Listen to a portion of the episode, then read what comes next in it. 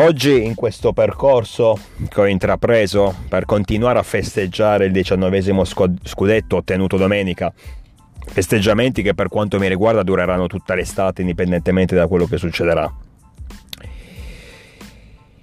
Volevo soffermarmi su due giocatori a cui chiedo um-, umilmente scusa per, per averli criticati in passato in maniera a volte troppo feroce mi riferisco in particolare a Krunic e Leao che soprattutto nell'ultima parte di stagione mi hanno invece fatto ricredere in maniera importante il portoghese, soprattutto il portoghese che quest'anno penso si sia definitivamente consacrato nonostante debba sicuramente migliorare in molti aspetti.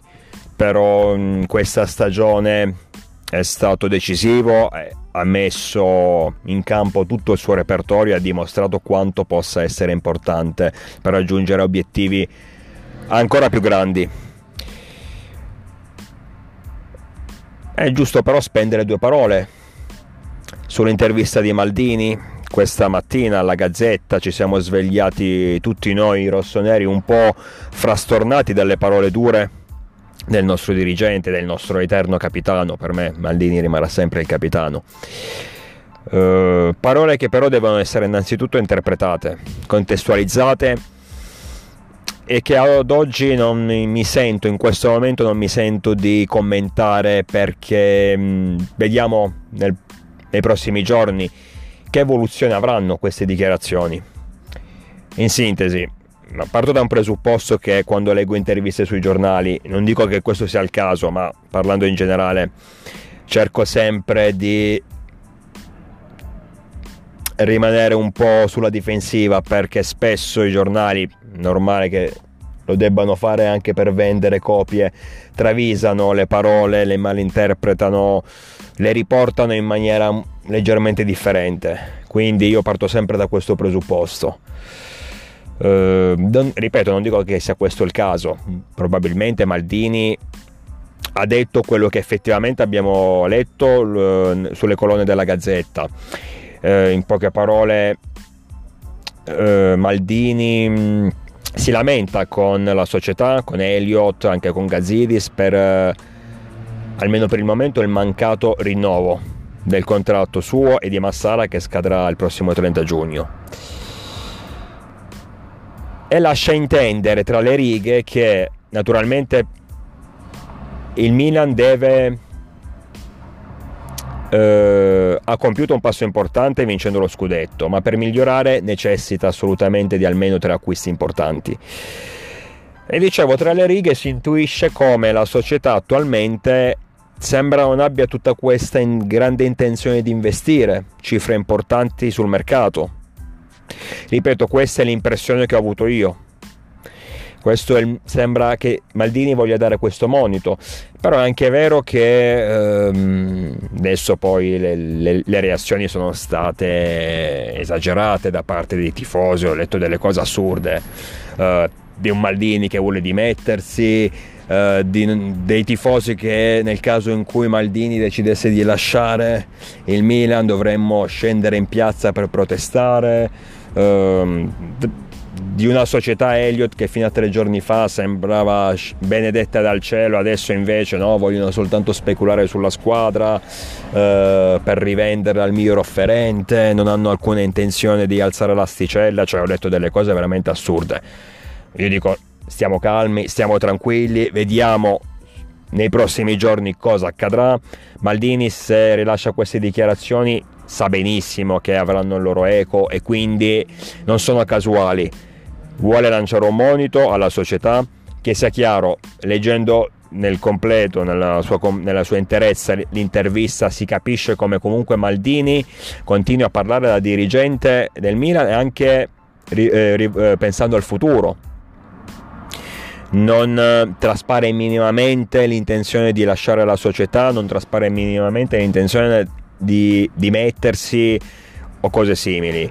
Uh, sicuramente il fatto che non sia stato ancora rinnovato il suo contratto come quello di Massara lo ha indispettito mh, mm, anche per una questione di orgoglio uh, c'è anche da dire che come sembra a breve ci sarà un passaggio di proprietà di cui non ne ho parlato perché ne avevo, avevo accennato qualche settimana fa per quanto riguarda la trattativa Elliott Invest Corp che invece sembra saltata adesso ci dovrebbe essere la società Redbird una società americana molto vicina all'acquisto del, del, Milan. Non ne ho parlato semplicemente perché, sinceramente, eh, parlarne eh, quando le, non c'è nessuna ufficialità mi sembra abbastanza stupido, anche perché queste trattative così importanti, con delle cifre del genere, eh, possono cambiare di giorno in giorno, di ora in ora, possono mutarsi, come è capitato appunto con Investcorp che sembrava vicinissima all'acquisizione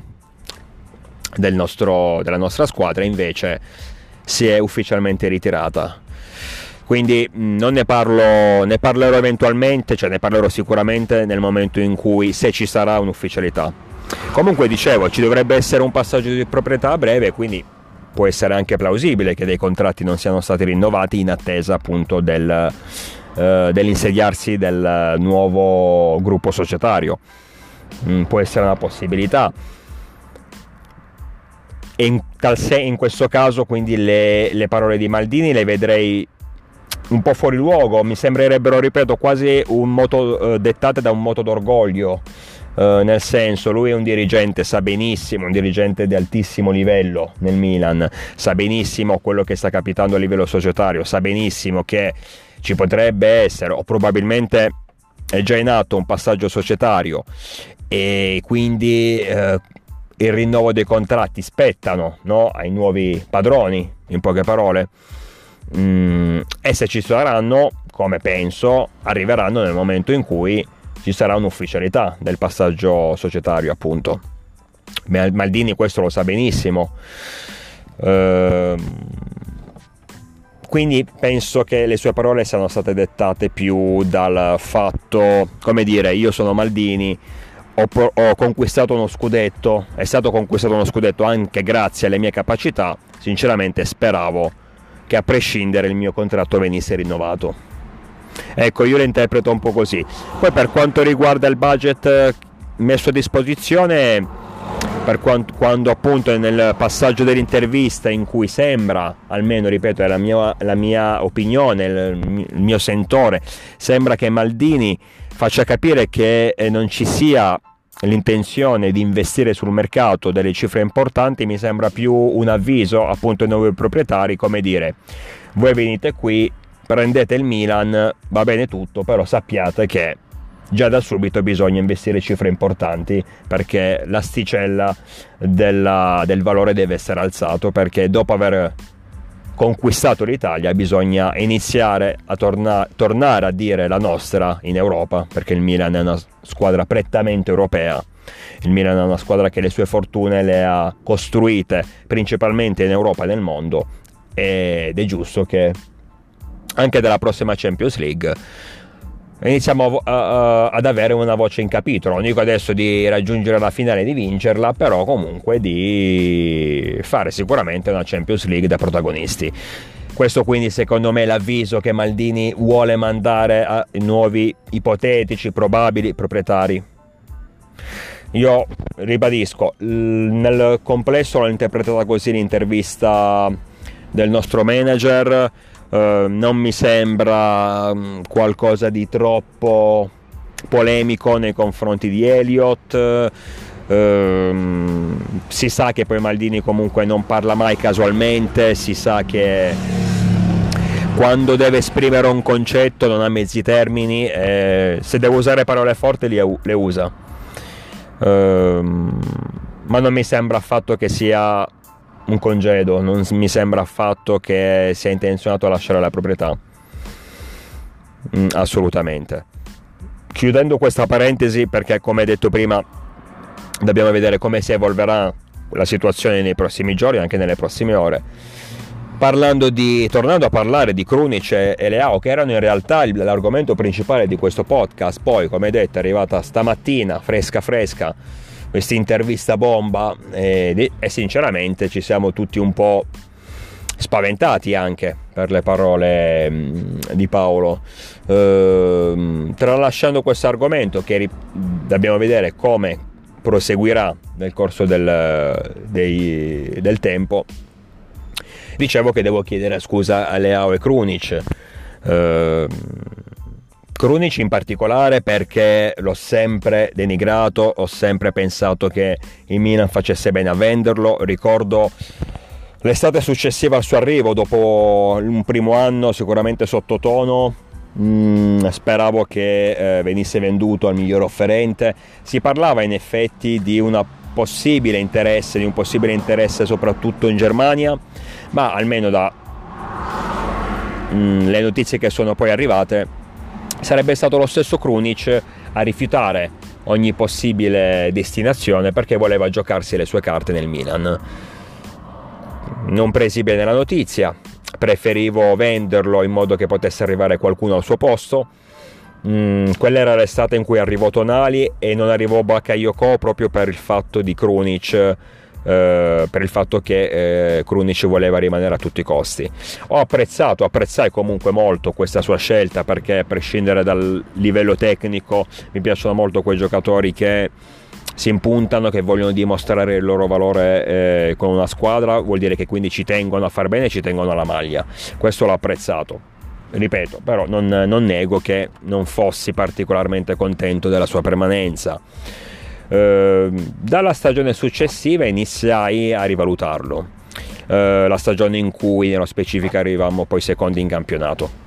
Iniziai a rivalutarlo perché notavo come uh, innanzitutto, nonostante le continue panchine, non uscisse mai dalla sua bocca qualche parola fuori posto, qualche polemico o altro nel momento in cui l'allenatore lo chiamava in causa, anche in ruoli non suoi, ha giocato da trequartista, ha giocato a centrocampo, ha giocato addirittura da terzino, in una situazione non mi ricordo in quale partita, ma giocò da falso 9 addirittura, per, di, per, per qualche minuto, per intenderci. Comunque si metteva sempre a disposizione della squadra, dell'allenatore, mm, ripeto, giocava dove lo mettevi, giocava, cercava sempre di dare il suo, un, gioca- un giocatore che nel momento in cui fisicamente in forma dà comunque il suo contributo, non è uno di quelli che ti fa la partita da 8, però sinceramente grandissimi danni non li ho mai visti fare. Mi ricordo la scorsa stagione mh, mm, la partita contro il eh, Celtic al ritorno nel girone di Europa League quando perdevamo 2-0 poi abbiamo vinto 4-2 al Meazza. Ecco, in quell'occasione sì, commise un errore grave sul secondo gol. Eh, alla fine fummo bravi a rimediare Mm, però quello sinceramente è l'unico errore davvero palese che mi viene in mente pensando a Krunic. Poi per carità non dico che abbia giocato sempre in maniera perfetta, delle sciocchezze avrà commesse pure lui, non, non, lo metto in dubbio, però ripeto, grossi danni non me li ricordo fatti da lui. Mi ricordo invece tanto impegno, tanta dedizione, eh, dare il suo contributo, che giocasse dal primo minuto, che giocasse dagli, negli ultimi tre minuti eh, e questo sicuramente è un aspetto che ho apprezzato molto. Ho, iniz- ho capito come eh, Krunic sia un giocatore importante per Pioli, probabilmente finché ci sarà Pioli sulla nostra panchina Krunic non andrà mai via e ho iniziato ad apprezzare questa scelta perché penso che sia uno di quei giocatori sicuramente non di altissimo livello per quanto riguarda la tecnica, mm, di altissimo livello invece per quanto riguarda la dedizione e l'agonismo. Ma principalmente penso che sia uno di quei giocatori che all'interno di una rosa ci possono stare benissimo, perché fanno legna, perché tappano i buchi, perché eh, giocano in qualunque posizione gli venga detto e il suo contributo lo danno sempre. Ehm, è, quel, è, quel, classico jolly che, ripeto, in una squadra ci può stare benissimo, nonostante a livello tecnico non sia eccelso, però il suo lavoro lo fa sempre e questo è da apprezzare. E soprattutto non fa polemiche, non rompe le palle a nessuno, cerca sempre di dare il massimo. Quindi Krunic l'avevo denigrato, eh, speravo seriamente che se ne andasse via, chiedo scusa. Ho capito il vero valore del giocatore perché come spesso accade alla fine quando un giocatore non ha la possibilità di esprimersi come è accaduto a Rade, soprattutto nella prima stagione, effettivamente è molto difficile per lui poter mettere in mostra le sue qualità, che siano qualità agonistiche, qualità tecniche, qualità umane o altro. Eh, nel momento in cui eh, ha avuto invece l'opportunità di giocare un po' di più, ripeto che siano intere partite come è successo in questo finale di stagione eh, o che siano scampoli di match, ha comunque dimostrato di poterci stare nella rosa di una squadra campione d'Italia, come comprimario, come comparsa, non da protagonista, ma comunque di poterci stare. Per quanto riguarda Leao, chiedo scusa pure a Rafael perché soprattutto dopo la prima stagione, se avessi dovuto scegliere, avrei venduto anche lui. Meno male che non faccio il dirigente del Milan, se no qua saremmo in alto mare. Avrei venduto anche lui, non tanto per le qualità tecniche, perché avevo capito sin da subito che il giocatore c'era, il giocatore aveva delle caratteristiche importanti, non era un nuovo Niang come veniva additato da molti, ma era molto di più. Però pensavo che mentalmente di testa non sarebbe mai maturato, non sarebbe mai cresciuto. È vero che non è arrivato molto giovane da Lille, eh, però comunque ha imparato, almeno più che ho imparato, ho visto, eh, pensando a vecchi esempi, da mm, Barotelli a Niang stesso, se vi ricordate addirittura Kim Mastur, giocatori che... Eh, molto giovani non avevano la testa per essere dei veri professionisti e con il passare del tempo quella testa è rimasta. Poi magari sono un po' maturati sicuramente, ma è anche fisiologico maturare diventando più grandi, però a livello di professionismo puro non hanno, non hanno poi cambiato più di tanto il loro andamento. E pensavo che questo sarebbe capitato anche a Leao. Invece la società, in primi spioli, sono stati bravi a lavorarci perché avevano capito, e ad esempio anche questo lo dice, dice anche questo Maldini nella famosa intervista alla Gazzetta di stamattina, eh, avevano capito il suo valore tant'è che la, la, clausola da 150 milioni confermata da, da, Paolo esiste veramente ed era stata messa appena acquistato il giocatore. Quindi vuol dire che la società e Pioli avevano subito intuito il valore tecnico di Rafael. Bisognava soltanto lavorare sulla sua testa, bisognava soltanto spronarlo sempre di più a far bene. Questo, questo lavoro certosino è durato uno o due stagioni per arrivare poi all'ultima, quella appena trascorsa, dove effettivamente il ragazzo è diventato innanzitutto un titolare fisso. E nel momento decisivo è praticamente stato l'artefice dello scudetto, perché non ci dimentichiamo che Uh, il Milan compie secondo me il passo più importante verso, verso, lo scudetto, verso, lo scudetto, verso il titolo dopo la vittoria contro la Lazio. Perché nella stessa settimana uh, due o tre giorni dopo noi, allora, noi, battiamo la Lazio la, la domenica col gol all'ultimo istante di Tonali. Tre giorni dopo l'Inter perde a Bologna quindi rimaniamo cioè, siamo ufficialmente primi con due punti di vantaggio Abbiamo perciò la certezza di essere primi, non c'è più l'asterisco, non c'è più il pensiero dell'Inter che deve recuperare la partita e da quel momento Leao sale in cattedra. Affrontiamo la Fiorentina ed è il suo gol decisivo, affrontiamo il Verona e sono i su- suoi i due assist decisivi per i gol di Tonali, lì l'ho sempre pensato. Tonali in quel caso fu Tonali a fare gol, però metà del merito va sicuramente dato a Leao eh, decisivo anche contro l'Atalanta a sbloccare il match prima della perla di Teo Hernandez, decisivo contro il Sassuolo con addirittura tre assist. Ripeto, nel momento in cui siamo diventati tornati ufficialmente primi in classifica, nel rush finale Leao è salito in cattedra e ha portato la squadra a vincere lo scudetto. Non solo lui, sicuramente, ma il suo contributo è stato estremamente fondamentale. Lì si è visto un giocatore maturo, un giocatore pronto a vincere qualcosa di importante, pronto a prendersi anche la squadra sulle spalle. Sempre con quel suo atteggiamento, no? Ehm, col sorriso, il suo atteggiamento quasi non scazzato, ma come se invece di eh, giocare una partita di Serie A andasse a giocare con gli amici in spiaggia, sempre con quella sua andatu- andatura a volte ciondolante, ehm, però nonostante questo ha dimostrato invece di essere maturato a livello di testa, eh, a livello di carattere, a livello di temperamento e ribadisco, nel momento più importante della stagione è uscito fuori, scop- è uscito fuori mettendo in campo il, tutto il suo repertorio. Anche durante l'anno, prima del rush finale, aveva f- dimostrato ampiamente quanto può valere, però un giocatore importante eh, dimostra il suo valore soprattutto nei momenti decisivi ed è quello che Rafael ha fatto. Quindi chiudiamo questo lungo podcast eh, in cui abbiamo parlato appunto dell'intervista bomba, chiamiamola così, di Maldini, anche se ribadisco, è stata secondo me un po' travisata e dobbiamo comunque aspettare i prossimi giorni per vedere effettivamente se succederà qualcosa, se le sue parole avranno un seguito. E poi le mie scuse sentitissime a due pedine importanti di questa, di questa stagione, di questa rosa, Krunic e Leao. Io continuo a festeggiare, ve l'ho detto, noi continuiamo a goderci questo diciannovesimo scudetto, adesso inizierà il mercato, ci sarà il probabile passaggio di proprietà, almeno così sembra, i giornali continuano a dire giorno dopo giorno ci siamo, ci siamo, ci siamo.